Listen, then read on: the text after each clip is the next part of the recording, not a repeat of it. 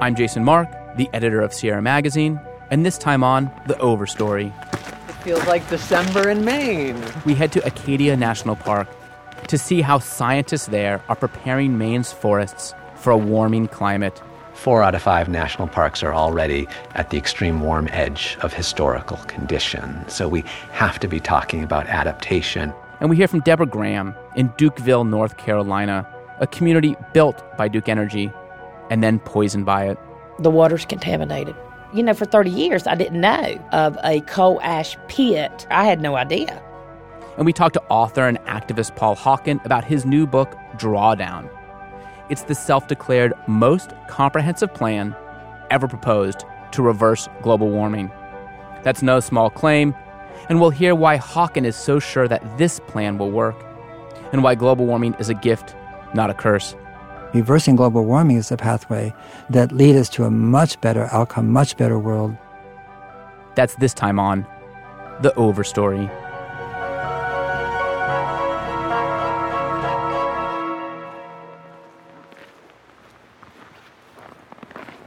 We have spruce and, and red oak, red maple, species native and, and common here today. And then these more southern species, the juniper and the honey locust that aren't found here today but are projected to have habitat in, in the future. On a decommissioned naval base on the coast of Maine, about a thousand seedlings huddle inside a wire fence under a layer of fresh snow. It looks kind of like a tiny tree farm, but actually, it's a radical experiment in something called assisted migration. Madeline Ostrander has the story. So there's a few different experiments that, that we have out here. Nick Fisichelli is the Forest Ecology Director at the Schoodic Institute, the research center for Acadia National Park. And he's leading this experiment in what's called assisted migration, relocating species to a new habitat to help them survive decades from now, when things will get hotter, drier, and much more uncertain. And next summer, we'll do the, the sampling to be able to look at some of the, the plant traits, the characteristics of these species, to get a sense for you know, what enables a species to do well here. Beyond this research field, Acadia's dense forests are dominated by Maine's iconic red spruce trees, which spread across the park from one shore to the other. It's in the background of everybody's vacation photos here in Acadia. Back inside the research center, Nick reflects on some of the current data, and it doesn't look good for the red spruce. According to climate projections, that picture perfect spruce could dwindle or die off in a matter of decades. And it's a species that uh, is projected to lose about half of its suitable habitat under warming conditions. If spruce can't take the heat and loses its lead role in these ecosystems, much of this national park, and all of the wildlife, fish, and plants that live under the spruce's prickly canopy could be left vulnerable unless another species shows up to fill the same ecological niche. That's where assisted migration comes in. Nick's research team is looking into what other kinds of trees might be able to live here if Maine becomes inhospitable to the red spruce. It's interesting that the, the coolest site in the experiment, all the species are doing best at that site, even, even the more southern species. And it's because there's been more soil moisture. Other trees have failed. Sweet gum, a tree that's common from the Carolinas all the way to the Gulf of Mexico, shot up in the summer of 2017, but withered in the winter cold. There's different growth strategies that species have. Some of them are the James Dean, the, the live fast, die young kind of a strategy. The idea of assisted migration is still relatively new and kind of controversial. So I was very conflicted about it, or even just like that I don't think that we know enough to make the right decisions. Kate Miller is a plant ecologist for the National Park Service. She keeps track of forest health in 20 parks on the East Coast, including Acadia. Some of Kate's research has helped shape Nick's assisted migration experiment. But, like many other scientists and conservationists, Kate felt a little weird about assisted migration she wasn't sure it was a good idea to take a species from a distant location and drop it into an entirely new and unfamiliar ecosystem. I was very hesitant about the idea because I didn't want to be making a decision that could create another invasive species. For decades, the National Park Service has tried to avoid meddling in wild nature, Nick says the agency has long focused on conservation, not intervention. For these protected areas that in the past have really had hands off management, uh, it, it's, it's definitely something that is, is in a lot of cases new and different. And, and to be honest, kind of uncomfortable to make those kinds of decisions. But in the face of a crisis as vast as climate change, park managers wonder if they might need to take a more proactive approach. Four out of five national parks are already at the extreme warm edge of historical condition. So we have to be talking about adaptation. And there's a spectrum of adaptation strategies from resisting change to directing change. And somewhere in the middle is this sort of accommodating change or allowing things to change on, on their own. Parks have this postcard quality to the landscapes, but they aren't static images and they're always changing. And and so the, the creation of them, in, in one sense, is in itself an climate adaptation strategy in that we're trying to give species the time and place to adapt but that may not always be enough. There may be more active interventions that managers will need to consider. In other words, wild nature in the national parks is already changing in dramatic ways as the climate warms. And park managers have to decide whether they want to fight that change, let it happen, or try to steer it in a particular direction. This is a whole new way of thinking about nature. Some scientists still feel adamantly that people should let nature handle climate change on its own. After all, species have always adapted to climate change. Trees, for instance, have actually moved across big distances, but very slowly, one generation at a time, by dispersing their seeds, sometimes with help from animals like squirrels and birds. But these days, it's harder for plants and animals to move and adapt because human development stands in the way. There are major dispersal barriers in the mid Atlantic part of the US, like around Washington, D.C., up through southeastern Pennsylvania. There's so little connectivity of forests, the trees are probably not going to be able to migrate through that. And the climate is changing so quickly, trees might need a little help trees are not going to be able to migrate on their own very quickly, or at least on the scale that's important to us if we want forest. So I think assisted migration with a lot of thought and experimentation early on so we know how to make informed decisions is, uh, yeah, I think we need to do it. The success of the experiment still remains to be seen.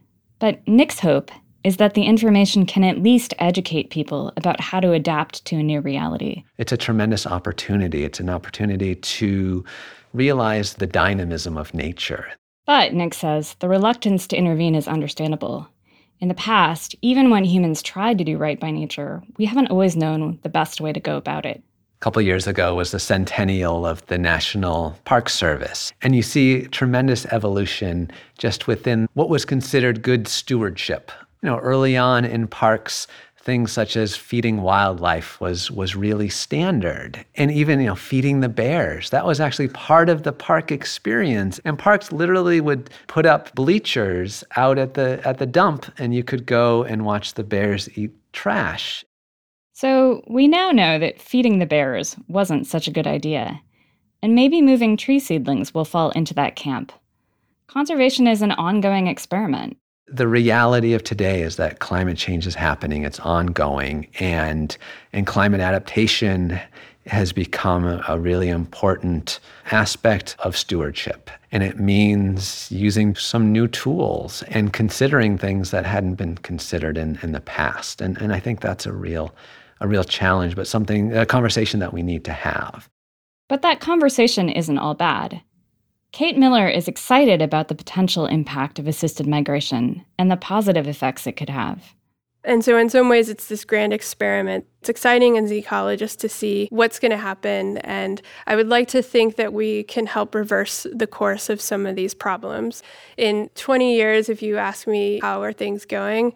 Hopefully, I'm able to say, well, you know, 20 years ago, we discovered these problems in forest health, and here's how we dealt with them, and we're better off because of it. I would like to think that that is what will happen.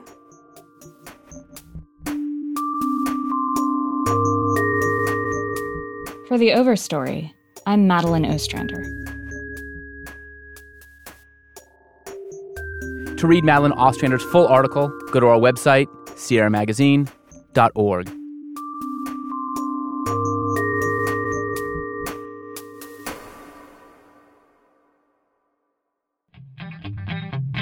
Now, some advice on sustainable living from our own advice columnist, Mr. Green. Today, we've got a question from Bruce in California about solar panels.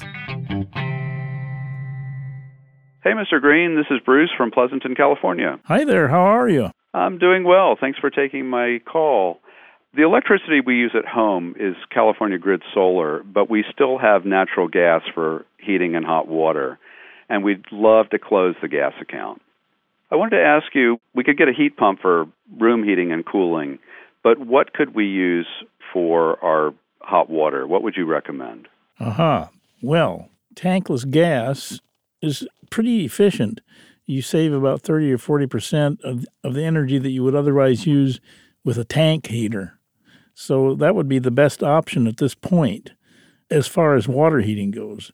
Now, in the future, the price of the others may go down. I, I can't predict that. I think you'd be okay with that for now, unless you want to cut your gas off completely just recently we got rooftop solar panels. Hooray, In fact, hooray. so recently that we're still waiting for approval to flip the switch and start running the meter backwards. And it should, according to the engineers, produce about a thousand kilowatt hours per year more than we've been using. Mm-hmm. And I'm thinking rather than accept the utilities not so generous three cents a kilowatt hour for our excess electrons, that maybe a, a tankless electric water heater would make sense. It might in California, especially. In fact, in California, total electric house is now feasible, according to the University of California. So uh, I can't say what it would be in terms of expenses, but in terms of your contribution to global warming, you might be better off with that electric water heater. Yes. We made the house very energy efficient at the start of the process. So you've insulated and do- double paned windows and you've yeah. weather stripping? Weather stripping and LED lighting and high efficiency appliances. Oh, that's that's pretty good.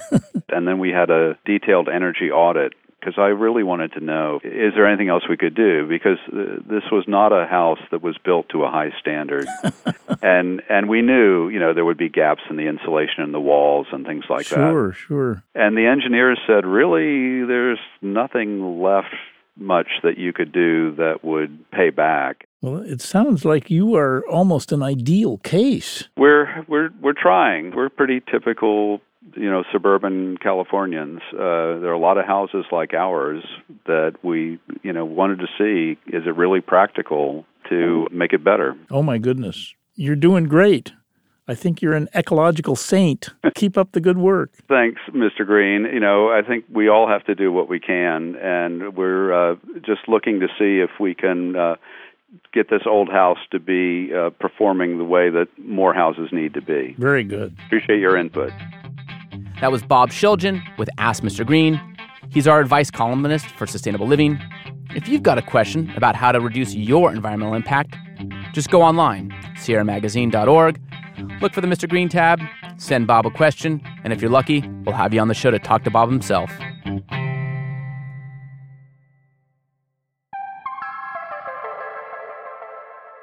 Deborah Graham has lived in Salisbury, North Carolina for 30 years. The town was nicknamed Dukeville because everything there seemed to revolve around Duke Energy, one of the country's largest utilities. Now, everything in Deborah's life seems to revolve around something so simple as finding clean water. That's because toxins from coal ash pits set up by Duke Energy have leaked into the town's water supply. Here's Deborah's story.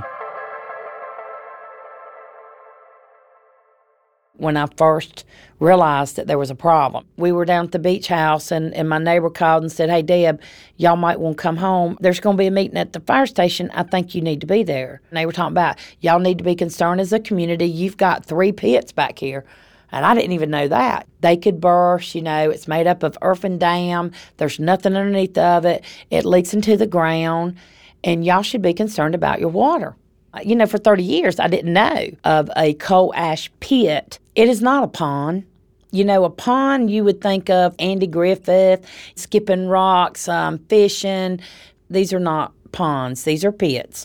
They're dark, they're gloomy. There was some people that were really upset. Their kids had been sick. I had no idea. We got a letter, a little postcard from the state in December saying we would like to test your well. You're within a thousand feet of a of a coal ash impoundment. April 18th, 2015, a Saturday morning. We'd got up. I was walking good, so we decided to go do a little bit of work out in the yard, pulling some weeds. The mail lady, she goes, Hey, Deb, I got a letter here y'all need to sign. And we're like, Oh, got a letter. My husband signed it. She gave him the mail. And I was sitting at our kitchen bar, last little bit of coffee. And I said, Oh, who's it from? He said, Oh, it's from the state. And he opened it up. I'm sitting at the bar, drinking coffee. And he um, was reading it to himself. And I saw this look come over his face. Unbelievable look come over his face. And he said, uh, The water's contaminated. Had coffee in my mouth. And I went, What? Our, our water's contaminated. And then I take the paper from him and I'm looking at it and I'm reading it. And and I just swallowed this coffee. I mean, I'd had a whole cup of coffee. You know, I drank it every day and we drank tea and we drank Kool-Aid and and it was all made out of that spigot water, you know, out of the kitchen. And I'm reading the paper and it says, do not use your water for food, for cooking, or, or for drinking. To have your well listed as contaminated from the state, it changes everything you do, it changes your life. 889 days we've been living on bottled water for my family. Duke Energy is now providing water to us. I've got three stacks of water in the house and in my dining room, two or three piles high in the um, living room as a side table. And then I'm using the gallon jugs. I got it sitting all around my kitchen. Everything we do revolves around water now. And I would stay up, it'd be 11, 12, 1 o'clock in the morning, and I'm reading articles. If it was real good, I'd print it just so I could read it again. I'd have it laid all over my bed in my room, and I think about water all the time. I don't hate Duke Energy. I love having electricity. Yeah, I love having air conditioning and heat and power. I don't hate Duke Energy. And, you know, people can't believe that. But I don't. I mean, I need them. I need them. I just need them to do the right thing.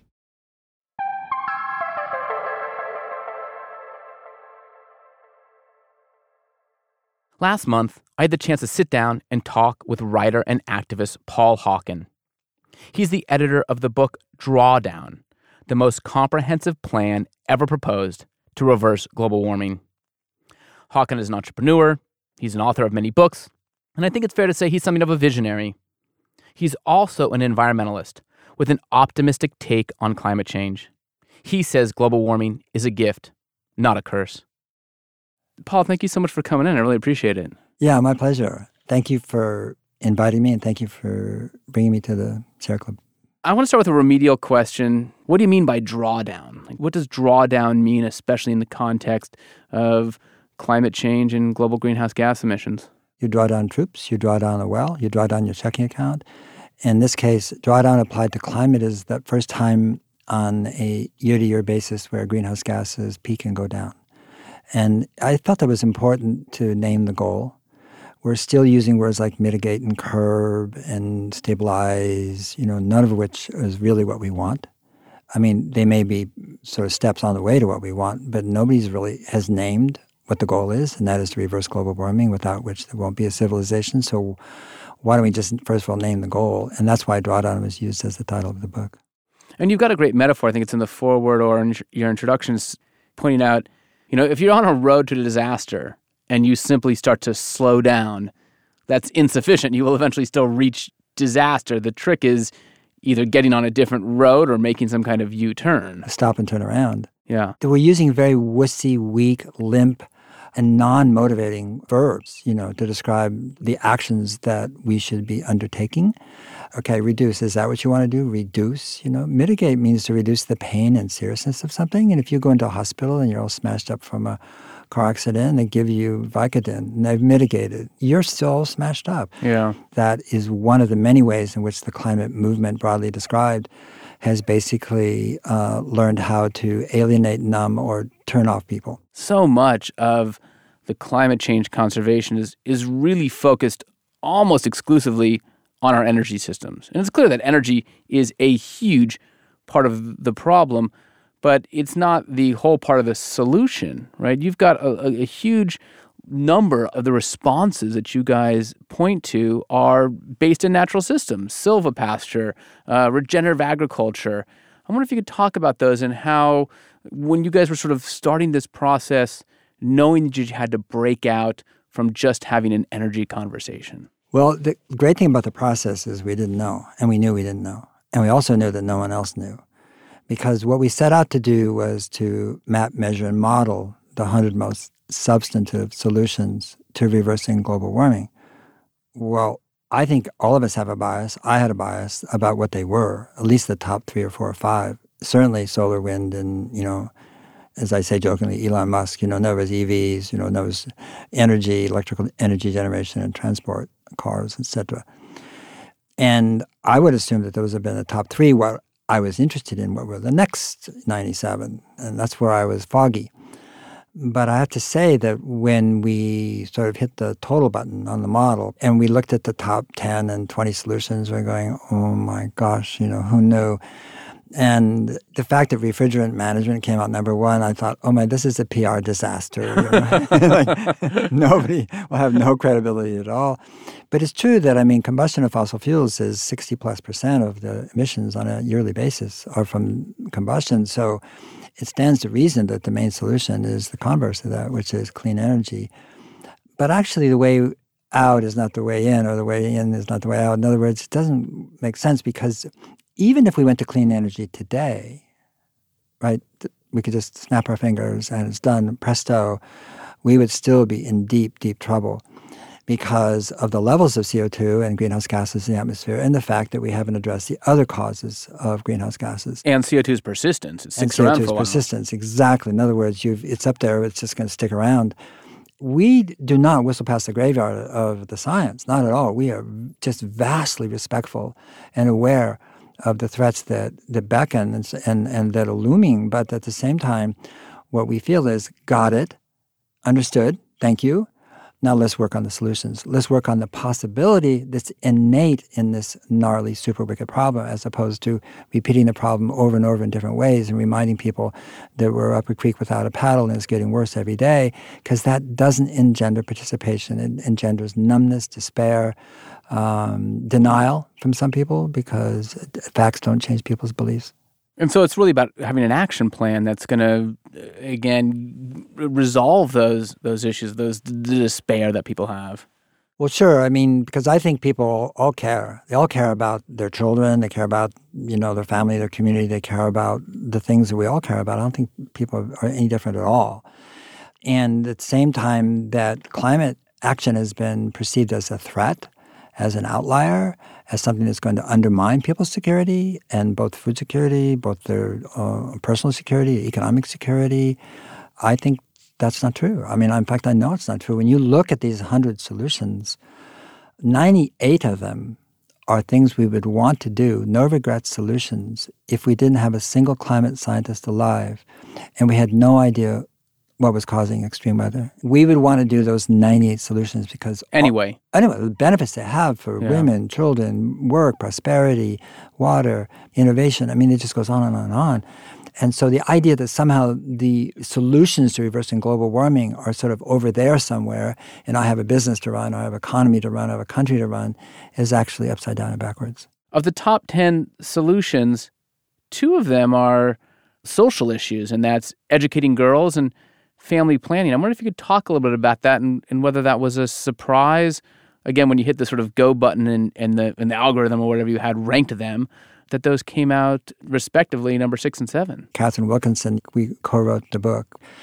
She is a scholar, Oxford PhD, and she said, I'll do the research. And she came up with just an incredible amount of research and uh, wrote that particular piece Educating girls is really another pathway to family planning, and girls that receive a high school equivalent education and supported to do so behave in a very different way. They become a woman on more or less their terms instead of somebody else's terms.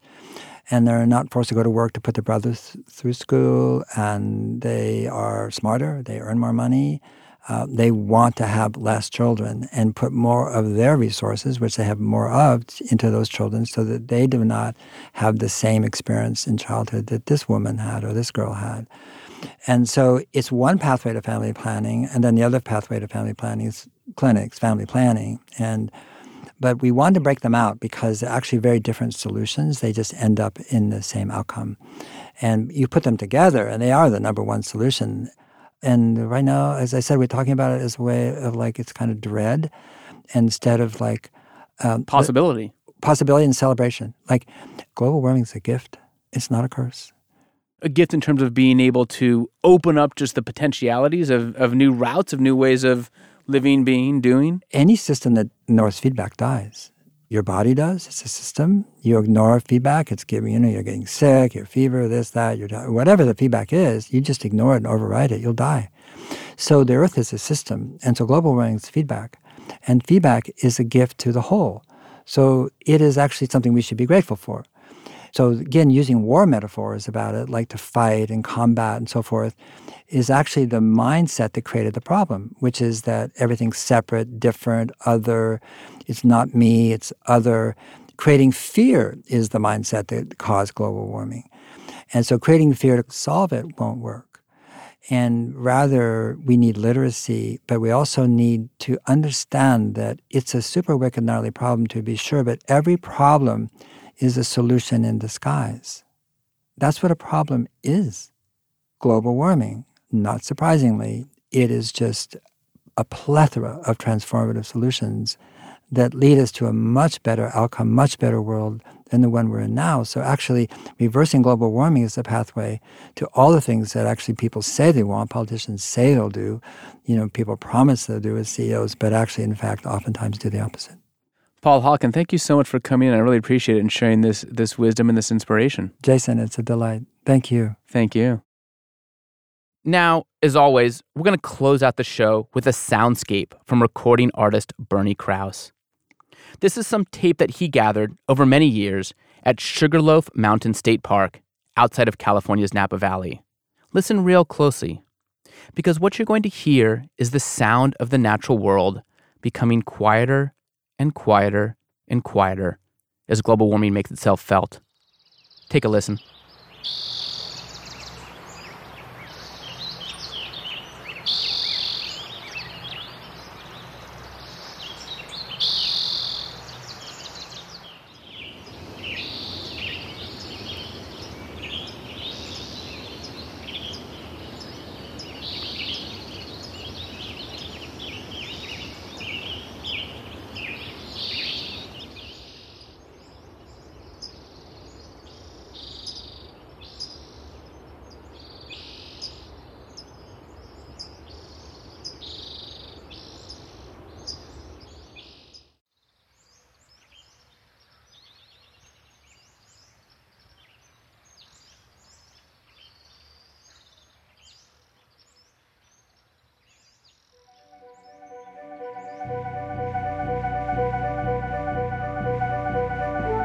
The Overstory is produced by Josephine Holtzman and Isaac Kestenbaum at Future Projects Media, with help from Danielle Roth.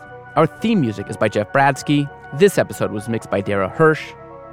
Next time, we talk to a young British activist who is paddleboarding across rivers throughout England to pick up trash and to send something of a message. I'm Jason Mark, and you've been listening to The Overstory.